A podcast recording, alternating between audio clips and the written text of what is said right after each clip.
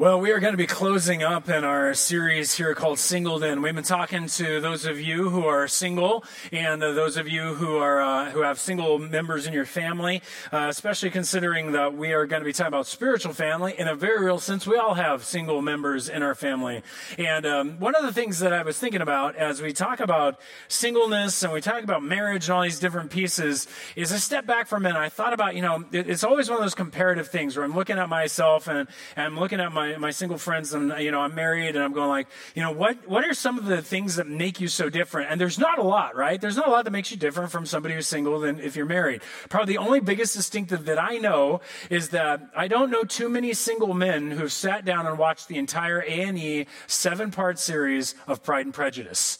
Any, anybody else out there done that? I mean, uh, maybe I'm the only man on the planet. My wife loves that and I, I've actually enjoy it I hate to say that, but uh, Colin Firth. Was great. Anyway, so one of my first introductions to Jane Austen was that seven part um, seven part series on um, Pride and Prejudice. And what was interesting about it was later we would uh, watch a, a, movie called Becoming Jane. Anybody seen Becoming Jane? it's about Jane Austen becoming who she was. Jane Austen, um, who wrote Pride and Prejudice, was actually a single woman all of her life in a time period in which marriage was considered um, something that you did practically and pragmatically for the sake of social status and the ability to have the money you needed for life. Especially if you're a woman, you want to marry well off or well up in your uh, in the social status. But honestly, she was a woman who was uh, beyond her time.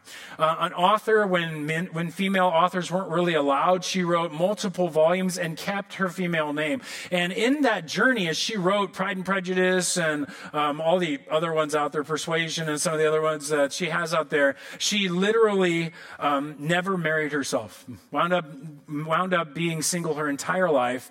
And in her desire of her books, she wrote one important thing as she basically created, in a very real sense, the romantic genre. Uh, she, she sat down and she said, There will never be a, a character of mine that doesn't get what she, what she desires. And so if she desired a particular individual, that person, no matter how convoluted the plot, would wind up with that person in the end. The sad thing is that Jane never did herself. And now millions of people sit around reading Jane Austen novels, um, excited about finding that other person and the way that her characters did, not realizing that she herself was writing from her own pain. And in fact, what's interesting about those novels is they began to do something that would lead into American culture in the mid, late, uh, late 1800s, 1900s, into the conversation that you married for love and not for social standing. And her, her works were some of those pieces that really pushed that out there to where you married and you loved that person and you married for love. I mean, we all we all think, oh, you got to marry for love. Nobody thinks that way outside of the Western culture after roughly around Jane Austen and beyond. And what's interesting about that is that in America, when we talk about relational priorities, we give the top slot to marriages. We give the top slot to spouses. We say, man, there's no more intimate relationship than a spouse. And yet, what's interesting is if you go back into ancient history and you were to ask the question, what, what's the top slot? You would get a radically different response. In fact, it's that radically different response that, that leads me back to reminding ourselves that our culture lives differently. We have this thing called the social clock. We've been talking about this where you need to be married at a certain time after you graduated, and then you need to have kids at a certain time. You need to make sure your kids graduate. And there's this kind of pressure that we create as we walk through the social clock and the social gateways. Now, that's told, that's led us to step back and say, if you're single, to not fixate only on the social clock, but to put into your life some kingdom reminders. And uh, these are those kingdom reminders here that deep relationship with God, a close community, clear calling, and a spiritual family. And we've talked about the first three, and now we're going to talk about spiritual family today. We're going to discuss a conversation of what a spiritual family means for you as single men and women, and ultimately what it should look like. But really, this is, we have to focus on this because the culture is so different. In the past, it would have been a different conversation. See, in the ancient world, it wasn't marriage that held the top slot. In the ancient world, it was siblings. To put it in a different way, if you were to ask a parent, what, do you, what matters more to you? That your daughter or your son has a good marriage or that they have a, un, a, just a solid bond with their siblings? So you'd be good with your daughter having a really bad marriage, but a really good connection to her sister. And our culture says, nah, probably not, right? Their culture said, yeah, totally. The, the sibling bond is far more important than the marriage bond because blood is thicker than water. And the concept in this ancient world was that if you were a sibling, it was the tightest thing you could ever have. And so brothers were best friends with their sisters, sisters were best friends with their brothers. In fact, you would leave holidays to go connect with your brothers and sisters. And, and there's just all this kind of interesting stuff. No, so this is the world Jesus grew up in. This is the world that Jesus was raised in, that his brothers were to be his tightest bond. His, his sisters were to be the ones that he protected. And so as he ventured out into the world in his ministry, he actually actually began to proclaim something different. He didn't say top slot began to came to marriages, and he didn't say top slot came to siblings. Instead, Jesus actually declared that this top relational slot is the spiritual family. That there's the spiritual family, God's family, that comes above your marriage and above your siblings in the mind of Jesus. And we see this in Mark chapter 3. If you want to go there with me, it's found, it begins in verse 20. And what's interesting is that there's a typical set setup here. So Jesus has gone home, and he, so he's he's gone home. This is Capernaum, not home like Nazareth, but he's gone to Capernaum, his home base. And as he's there with Peter, a huge crowd is gathered. This is the place everybody's interested in seeing more of Jesus and connecting with Jesus. And so when he came home, the crowd gathered again, and they could not even eat. They were so so thick with people. And when his family heard it, they went out to seize him, for they were saying, He is out of his mind. So his family shows up in town, says, Bring us Jesus. Where is he? And so some other events occur where it goes on. But suddenly we wind up where we address Jesus' family again. And later in verse um, later in verse 32, it says, And a crowd was sitting around him, and they said to him, Hey, your mother and your brothers are outside seeking you. In other words, you need to stop everything because mom and brothers come above all other things, right? That's how the culture was. He should be like, Oh, I want to go hang out with my bros, man. They're my brothers. They're here. This is awesome. But it doesn't say that. Instead, what he says is, and Jesus answered him, Who are my mother and my brothers? This is radical. He says, and looking to those who sat around him, he said, Here are my mother and my brothers. For whoever does the will of God, he is my brother and sister and mother. Jesus says, it's not about my blood ties. It is about my spiritual ties. It isn't about who's my mom and who's my brother. It's about who are my spiritual brothers and sisters. And right here, he sets the priority, bar number one, above marriage, above all the family relationships, is the spiritual family. And he says, this is the key. And his single, as he, Jesus is the single model. He already showed us this deep relationship with God, gives us value. He, he kind of, he, we saw that his calling and singleness were associated. He had a built-in community, but that built-in community was broader. He said, this group of friends of mine is my community, but beyond that is this group of men and women who obey the will of God. They are my family. And there's no closer bond than the family. And the spiritual family is the closest bond as he indicates it. And so what I want to do today is, is back up and remind us that you and I, if you have followed Jesus, have become his brother and sister. In fact, Jesus, after his resurrection, his death, burial, and resurrection, the, the women are in the garden. He turns to them, he says to them, do not be afraid. Go tell my brothers to go to Galilee, and there they will see me. This is the first instance where he literally calls the disciples my brothers. He had called them friends. He had described the church as brothers, but he never called these men my brothers until after he had risen from the dead. Until he, after he had forgiven their sins, he had done the work of sacrifice on the cross, he had risen and given them new life, that then he turns to them and says, You're my brothers. What I want you to see and know is that if you're a single man or a single woman, you have the opportunity to have a great new fixation, a great new focus. Where the Jewish people believe their salvation came from their genealogy. Note all those crazy genealogies in, in, in our Bibles. You get like all these long lines of names. They were fixated on those because that's where their salvation came from. Ours comes through whether or not you're connected to Jesus.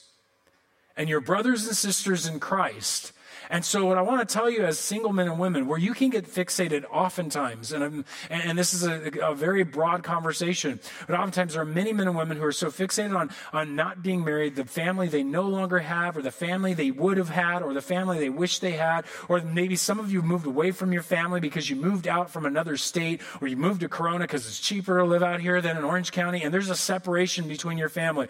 Or there are many people who are going to be gone to their Thanksgiving things because they have to go to another state to go to them. There is this distance that has occurred in our families.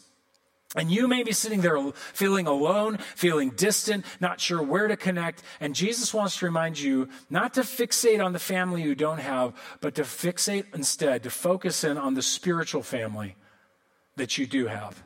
And there's a broad spiritual family, a vast spiritual family that you and I have that's given to us from Jesus. And so I want to just tell you guys, you can gain greatly from a spiritual family. Singles especially. I need to talk about this because spiritual family, or the thing that we call the church, has kind of gone on the, like, kind of been beat up. It's kind of been thrown out, kind of been told for many, many years. All you have to do is follow Jesus by yourself, sit in your room, do your quiet time, and you'll be good to go. You know, it's you and Jesus all the way, man. My Jesus, this stuff. That's deadly for a single.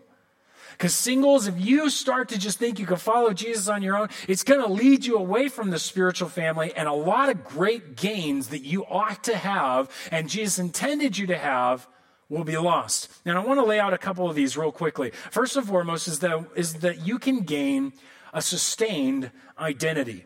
This is, this is dramatic. You see, what's interesting for me is my last name is Harris. And I grew up and I'm like, I'm a Harris. I loved it. And my dad began to reveal to me and told me a story one day. He said, Listen, we're not Harrises. And I'm like, What? He's like, Yeah, you're like a fourth generation Harris, maybe a fifth generation Harris. I don't quite remember how it works. But he says, Look, your great grandfather, he was adopted.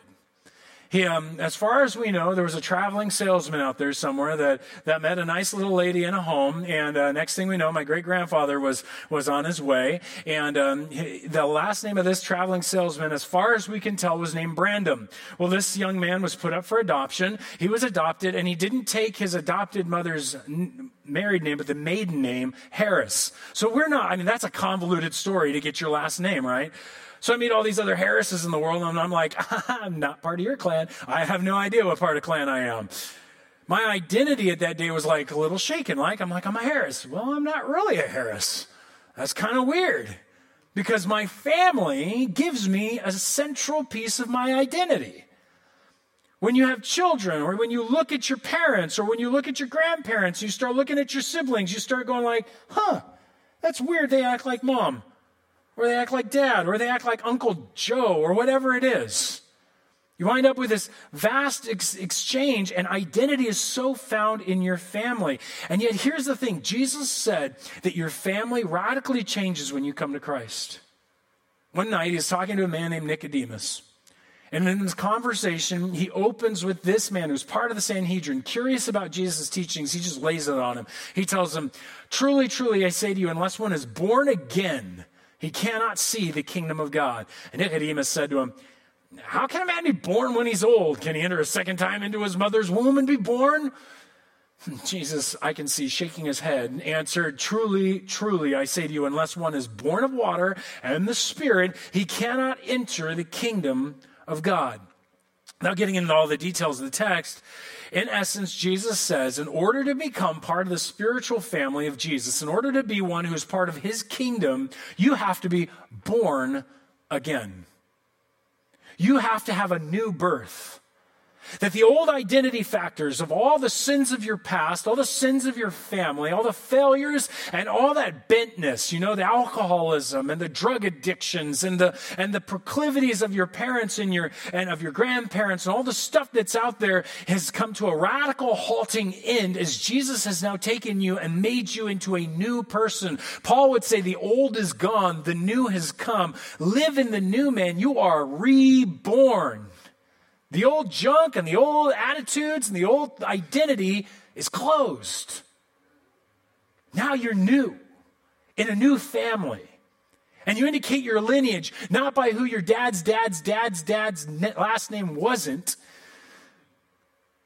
but who you're related to in Jesus Christ because you've been born into a new family. You've been made a brother and sister in a new family. And the spiritual family comes key in giving you your identity. This is critical as a single man or woman because if you are going to try to do it on your own and leave the spiritual family, your identity will be picked up in something else. And classically, over and over, as, as young men and women in starters, that's 18 to 30, walk out of youth groups and walk out of college groups and walk into the working world, they abandon the church. And in the loss of their spiritual family, they enter into an identity crisis. They don't know which way is true anymore. They start experimenting in new directions. That's why so many people ultimately wake up one day when they have children and they go, I need to get back to the church. But for those of you who are single, you vitally need the church to give you the identity that God has already granted to you. This is your family. As quirky and weird as it is, we're family.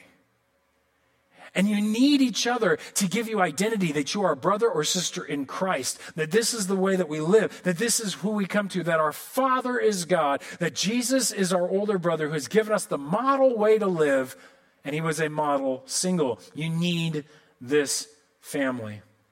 In fact, another gain that you need from the spiritual family is that you need, you need the gain of a moral strength and refuge. Let's just give a simple example of this. In the culture, a 40 year old virgin, heck, a 30 year old virgin, a 20 year old virgin is considered weird. In the church, a 40 year old virgin is considered the model.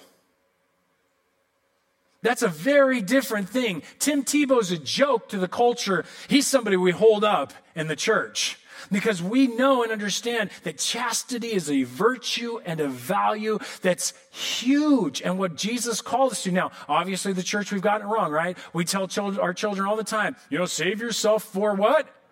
Marriage. Implying they'll get married. Now, what's that tell all of my all of my single brothers and sisters in the room? That you just hold on, you'll you'll get to relieve that tension when you're married.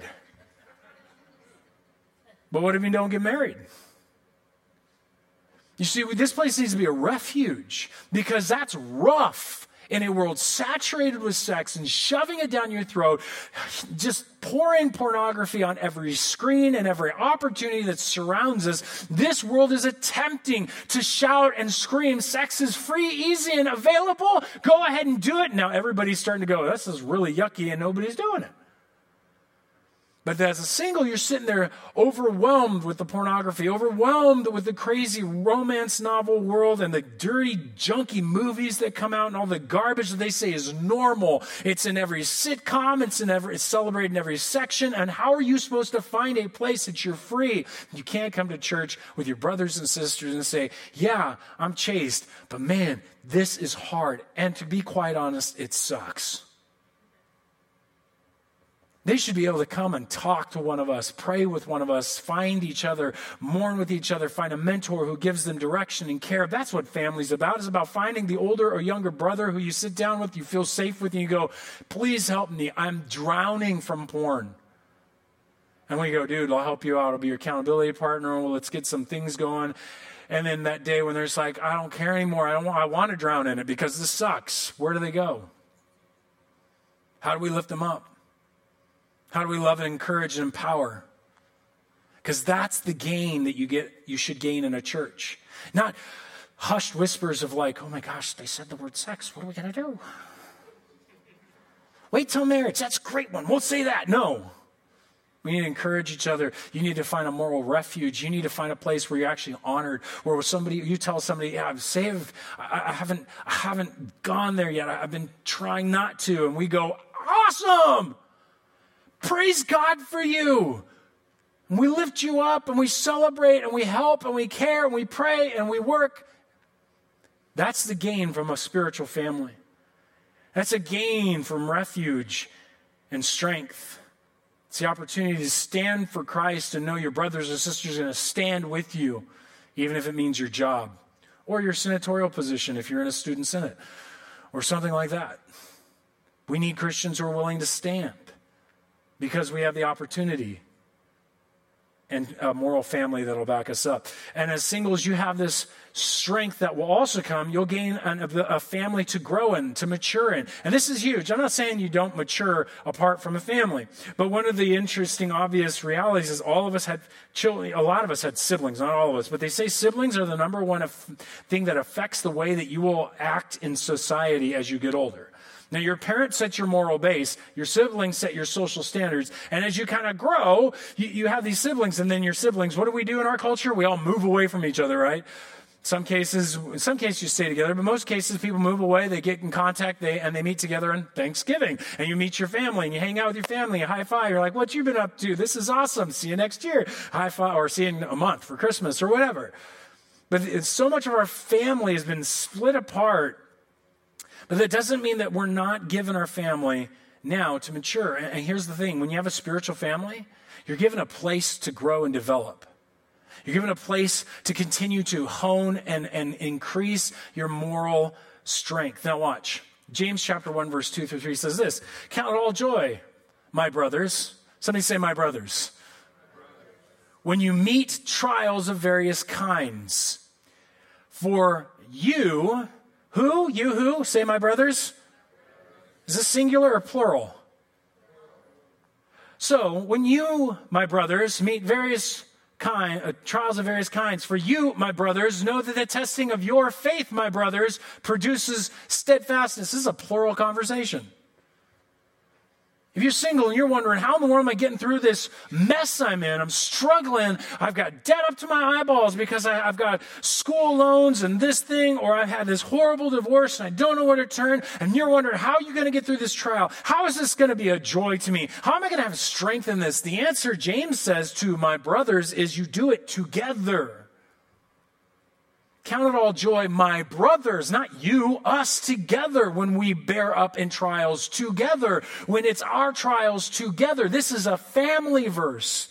James, over and over and over, will send all of his messages to my brothers, my brothers, including my sisters, my brothers and sisters.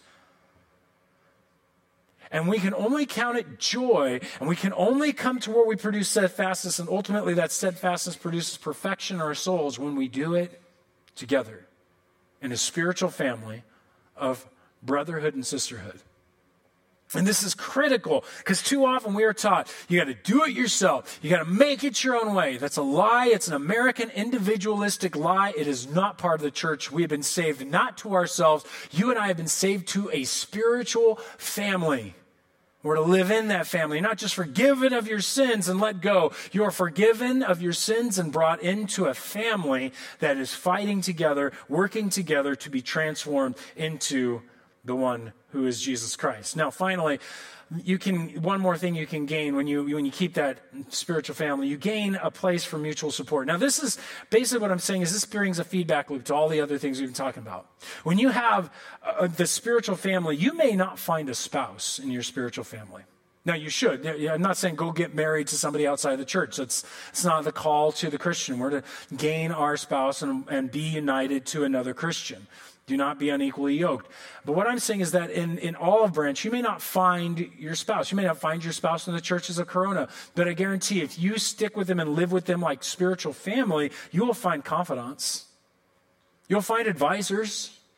You'll find men and women who are willing to step in and be friends and aid to you. And while you may not have a spouse, you have so much that you abandon when you don't include your life regularly in the spiritual family.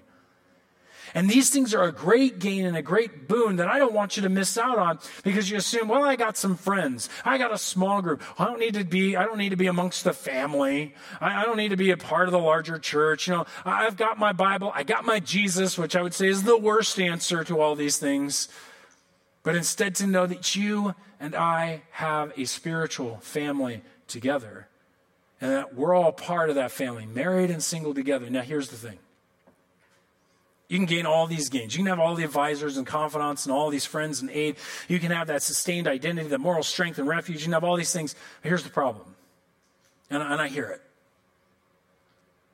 The church doesn't act like a spiritual family anymore. Isn't that true? And I hate saying that. Now, don't you hate admitting it? somewhere back there, we turned it into an institution. Somewhere back there, we began to practice things as a get in, get out consumer kind of reality. And we've taught ourselves that individual Christianity works. Whatever you feel in your heart, go there. And this, and, and we've just turned the church into an irrelevant thing when actually what this was was family devotions. Once a week, family devotion and reunion and celebration of what Jesus has given us. And the church just doesn't act like a spiritual family. And, i and I want to admit that even Olive Branch doesn't act like a spiritual family. I'm just going to give you the reason. I, I, believe that. In the last two weeks, as we've done a single series, and I set into a single series because I felt like our single brothers and sisters were having to translate over and over and over every sermon we were given. Because when I give an illustration, it was a family illustration or a marriage illustration or this or that. And they have to translate the illustrations. And some of you, as marrieds in this series, have come up to me and said, This has been really hard hard. I had to figure out how this all applies to me because I'm married. And I, am like, exactly. That's what I've been wanting you to have to do. Kind of put you in their seat for a series. So you had to do the translation. You had to figure out how this applies to married life. Uh, you're like, yeah, calling applies, but it's not the same way. And yeah, okay, these things apply. Here's the crazy thing our children's ministry regularly runs about 200 kids every weekend. It's about r- roughly 190, 200, and sometimes upwards of 230 kids. It's a lot of children, right? During the single series, it's dropped 26% to 145. Because young families, as far as we can tell, have said, I don't need singles, I don't need a single sermon. It's Thanksgiving, it's Veterans Day, we got good reasons not to be here anyway, let's go hang out with our families. That's not the spiritual family. Now, I'm going to turn the tables real quick because there are many singles who have chosen not to come to church because it's a marriage series or because it's a series that they didn't feel applies to them. When we do this, we cease to act like the spiritual family and we become consumers in a culture. And if we're going to become a spiritual family as a church, if we're going to address this problem, the church doesn't act like a spiritual family, we need to do something. And what I want to call to us is to commit to being a spiritual family then there needs to be a commitment that several commitments we've got to make to each other. That's maybe Saturday night service. You guys are committing to each other as a place where you guys are going to connect and meet each other as an opportunity. Maybe it's a certain service on Sunday. Maybe it's as radical as coming to more than one service, but we'll get into that in a second. That's, you're like, you're going crazy, Pastor. Stop it. That's, um, no, no, what I want to say is that there's several commitments I want to call us to. And this is to singles and marrieds together because singles, they need the spiritual family. Marriage, we need to be that spiritual family with all of you singles as one family. Then the first commitment we need to make then is to see every Christian as a family member, not as marrieds, not as singles, not as Republicans or Democrats, not as, uh, you know, somebody who just came to Christ and somebody who's been in Christ for years, not as the pastor or the worship leader, and I just, you know, I, I watch nursery kids. No. We're all family members. We're brothers and sisters. Before we are anything else in Christ, we are brothers and sisters to each other. Notice how Paul teaches Timothy, his protege. He writes to him, he says, Do not rebuke an older man but encourage him as you would a father. Younger men as brothers, older women as mothers, younger women as sisters in all purity. Notice the familial feel there. That we care about each other as we would care about our own family members. I don't smack you older men for the things you're going. No, I want to. I want to encourage you like I'd encourage my dad. Or ladies, I want to care for you like I'd care for my mom. My younger ladies and my peers, you're my sisters. Guys, you're my brothers. And I didn't have a brother, now I got lots of them. We get to treat each other in a manner where we see each other as siblings, spiritual siblings, understanding that Jesus Christ has paid for us. He's reborn every single person here who's following Jesus. Every single one of you who has had that opportunity and has been transformed by Christ, you are a brother or sister, and this family is going to go on forever. Yeah, that's enough time to eventually get to know everybody. You realize that?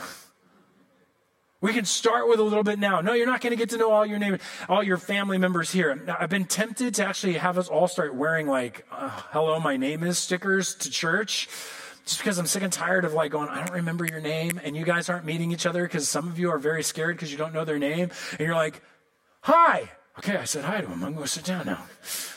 You know, it's like if we're family, why don't we just get to know each other? Just smack a name on. Just because you're the, the family member who's new and we haven't met you before doesn't mean you're not a brother or a sister. And so we want to treat each other in that brother and sisterly mentality where we're connecting with each other. And guess what? Yes, I want to tell you something. That's awkward. You don't get to pick family. And sometimes that's strange. Just lean into it. Okay? We just came down from our from the from a cabin where my sister and my wife's family and they all got together. And so my older sister came and sat down, and apparently there was a great conversation that I was not a part of, where she kind of shared the fact that I was a very awkward and weird person growing up to be around.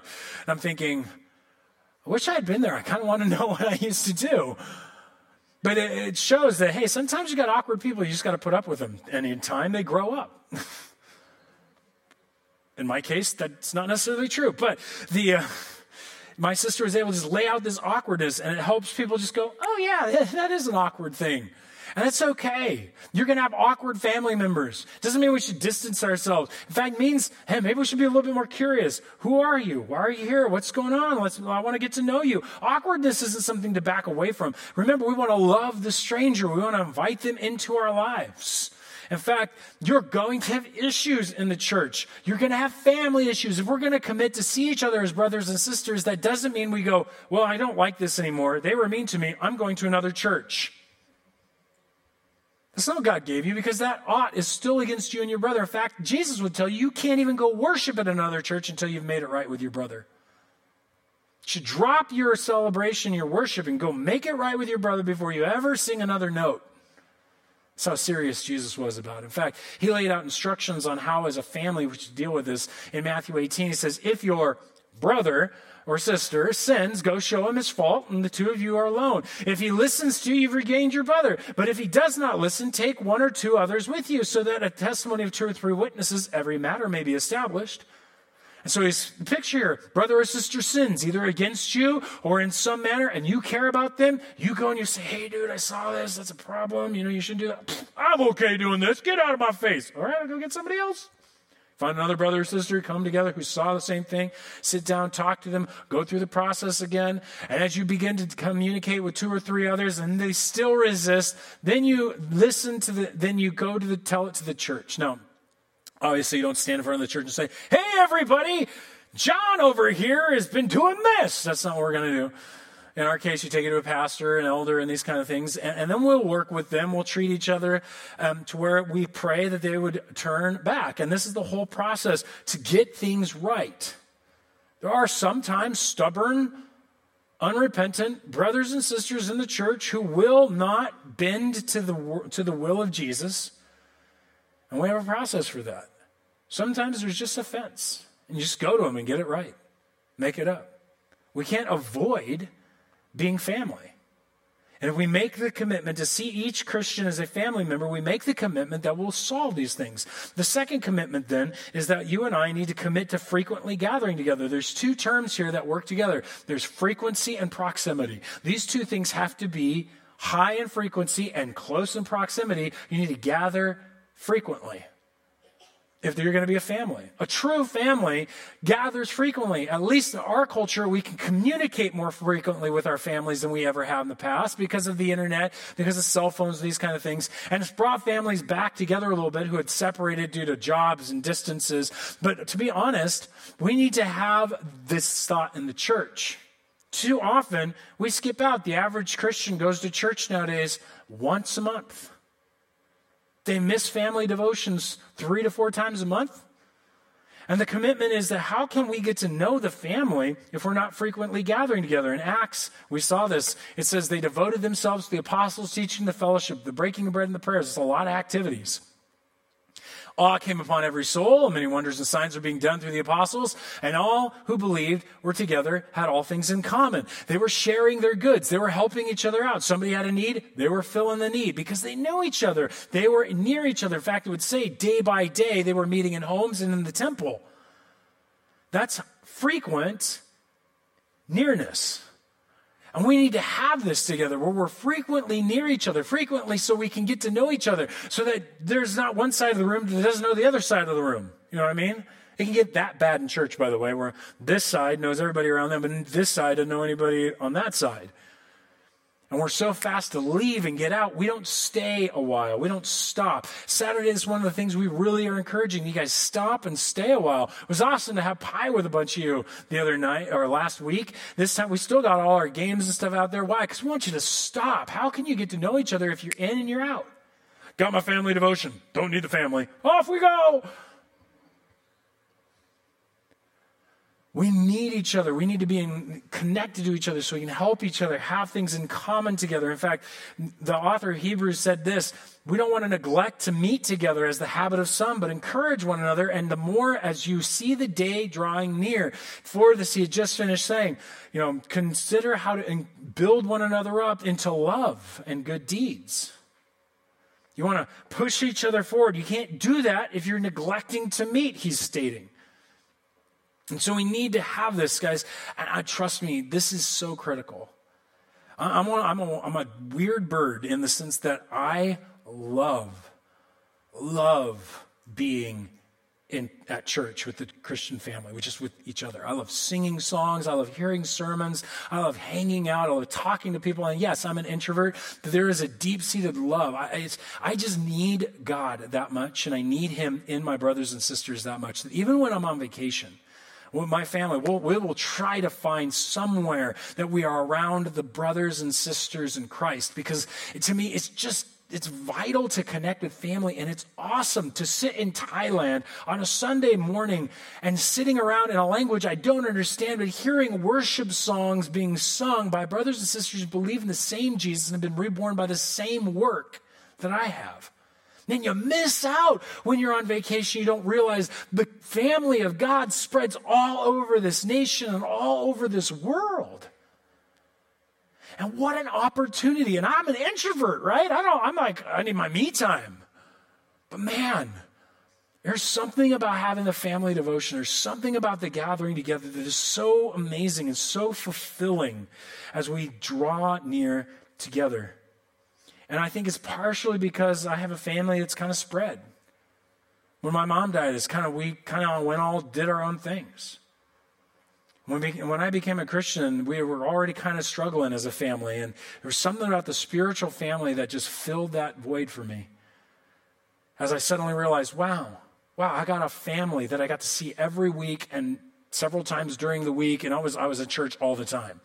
Some of you are young Christians. This is year like, yeah, I love it want to be at church all the time. We need this more, but I get it. We're a spread out, broken community, right? We're coming from all over the place to gather as a family. And how can we gather more often? That's like going to be difficult. One of the things we're talking about is we, and we're, in, and we're asking for is that we're, we're asking for us to start something called Hangouts. We realize there's small groups and you guys are meeting together to go deep. And this is with your community, a group of friends, people that you know, so you can go into that deeper level. But what about just the general social family stuff? We're here together, we spend some time together, and we, yeah, we leave. But what about the people that live right in your area? There, do you know there are olive branches right in your area? There are Christians right around you. What we've done is at our house, we, we tried to launch something uh, um, through the ministries. There have been two, three of them that have happened, and one of them has done it twice. Ours has done, gone once. It was really cool. An idea that had come out, and we, we call them hangouts. What we're trying to do is just say if you live in a certain geographical area, and I live out in Sycamore Creek, we invited everybody in Sycamore Creek and like one community over to come over. Just come to our house. What was so cool about 50 of us gathered together, we got to meet our neighbors, people we didn't even know were our neighbors, got to hang out with them, talk to them. Suddenly it was like family right in the community. Now, I'd love to do it again. The problem is, putting in that kind of commitment is difficult. What you need in any old family is honestly a matriarch or a patriarch. You know what I'm talking about?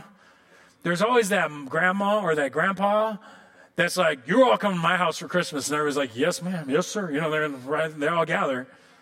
What we need is like a matriarch or patriarch, a gatherer in every local community. We've kind of got our church divided up and call it parishes or whatever you want to call it. But I mean, the ancient church had this right. They would divide you up into smaller local units so you could meet together and connect with each other. Yes, we all gather in big family, but there's times and opportunities like, oh no, one more thing. No, just another opportunity.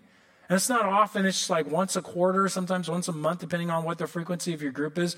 But if you, if God is calling you into something like this, if that's something that interests you because you know the church needs to be a better family, and you think, man, I could do that. I could open my home or I could at least pull a Facebook team group together with all the people in the area. I would love for you guys to let us know. And you, can use this green card. It's called Next Steps. And you just grab it, you put your name on it, you put your email or a way to contact you by phone. And then the, the most important thing is you mark other after giving us a contact and just write Hangouts. If you are interested in helping us see this launch so that the minist- so the church can become more of a family, write that in there. That's a huge deal for us. And that's we can't commit to gathering together in the way that we can fulfill this next piece if we don't have those, because the next piece is what really makes family. And that is a commitment to care for each other like a family. We can gather together, high five each other, get to know each other's stories, but if we can't meet each other's needs, we're not being a family. Jesus, in fact, put it this way. He tells this story of when the Son of Man comes and he sits upon his throne, he will have all of the nations before him, and he will put the sheep on his, or the sheep on his right and the goats on his left. Sorry, guys. So, talk to the sheep. Um, as he puts the sheep there, he says this to them. He says, Then the king will say to those on his right, Come, you who are blessed by my father. Inherit the kingdom prepared for you from the foundation of the world. For I was hungry and you gave me food. I was thirsty and you gave me drink. I was a stranger and you welcomed me. I was naked and you clothed me. I was sick and you visited me. I was in prison and you came to me. Who does this kind of stuff? Family? Last time I checked, it's families that are calling prisons to say, Can I talk to so and so? Because they're family. Who shows up when the single person is sick in the home? To be quite honest, often family. Imagine if you're single and you're living by yourself and you're sick with the flu. Who's bringing you chicken soup? Who's showing up to help get your laundry done while you're laid up for a week? This really helps us to realize, guys, we got to be integrated. My married brothers and sisters, how many single brothers and sisters do you have connected to you? So that if they were sick, you could help them out. My single brothers and sisters, how many of you are connected to a married family? So that if that marriage is beginning to fall apart, you could offer up the opportunity I'll watch your kids because I care more about your marriage than me playing a video game or me going to this place or me hanging out at the singles group tonight. When we sacrifice for each other, when the married family is willing to go, you know, we were better than us just hanging out another day, like staring at each other, playing games in our home. That's what happens for us. We're going to come over and hang out with you because it's your birthday. And we realize your family's gone. We want to celebrate with you. You graduated and everybody else is out of state. We want to celebrate with you. Where are we connected? This is the needs we meet. These are the connections we make. When you're thirsty, when you was a stranger, when you was naked, see what you go, well, this has nothing to do with family, Greg. This is the stuff to do with just what the church is supposed to do for everybody in the world, right? Not really. The last line, after they go, well, where did we see you do this and that and this and that? And the king will answer them, I tell you the truth. Just as you did it for one of the least of these brothers or sisters of mine, which I believe is the right translation is not the least of these random things, brothers. It is the least of my brothers and sisters. When you do it for those who are your brothers and sisters in the church, you do it for Jesus. When you help a brother or sister in the church, you are sacrificing your time to care for your brother or sister as your older brother sacrificed his life to care for you and for me. The very core and essence of the church in caring for each other is a willingness to sacrifice my wants and time in order to care for somebody else in a particular situation because that's what Jesus has done for us. This is a family passage about caring for the brothers and the sisters. And it starts with God's family. It's to God's family, our family, and then the world. That's the model of the ministry of Jesus. And when we do this, we begin to build this integrated family. And you know what? When that happens, we begin to see something the world is lost. Why can the world ignore the church? Why can the world think that ah it's it's not needed? Why can Christians not feel like they need the church? Because we missed out on the core aspect that the church is a spiritual family.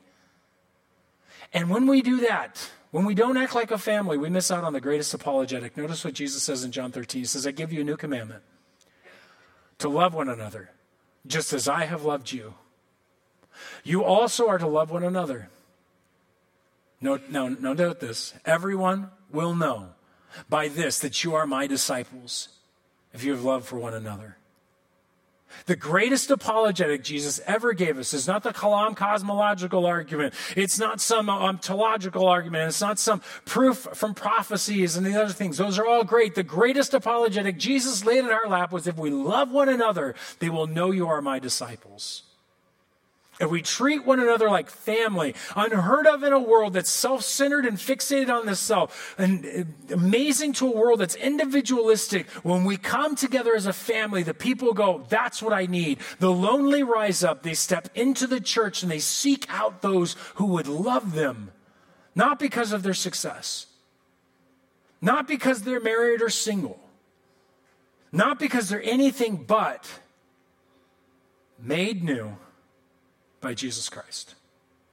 And they're our brothers and our sisters. We need a spiritual family.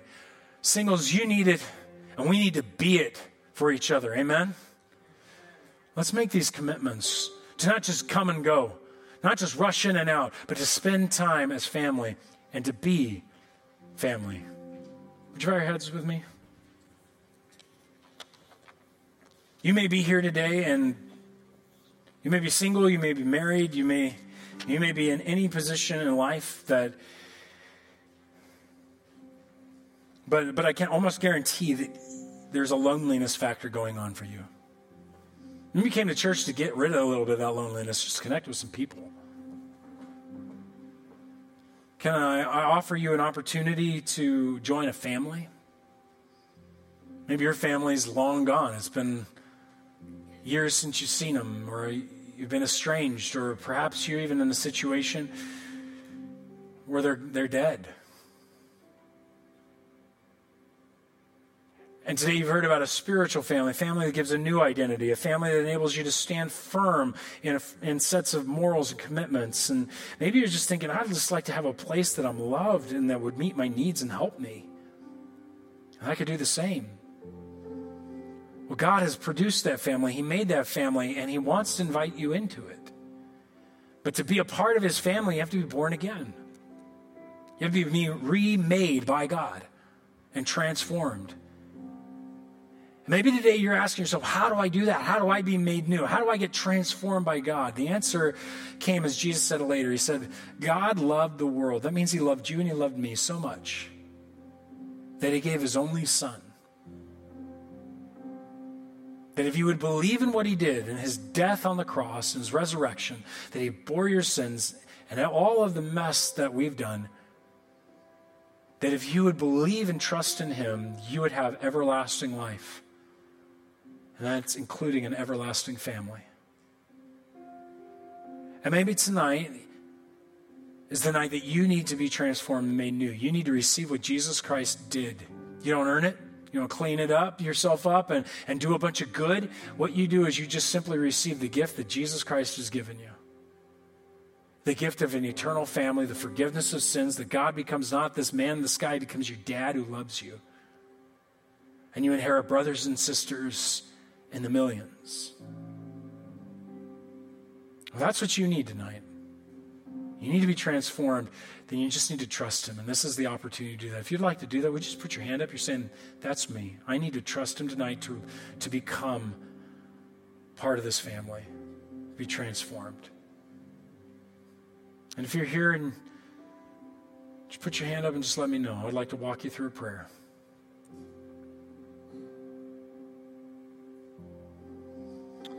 Well, Father, I just thank you then that we are together here as family in these devotions. I pray that you'd help us then to make these commitments. God, commitments that we make to each other, commitments we make to you. Lord, right now, if for all the marrieds in the room, I pray that you would help us to commit to our single brothers and sisters, to bring them into our life, to include them and love them as our brothers and sisters. And God, I just ask that you would put on the hearts of all of our single brothers and sisters tonight to include marrieds and each other as well into their lives, that we would be a family. Lead us, we pray now, because you've given us your love to live in it as a family. In Jesus' name, amen.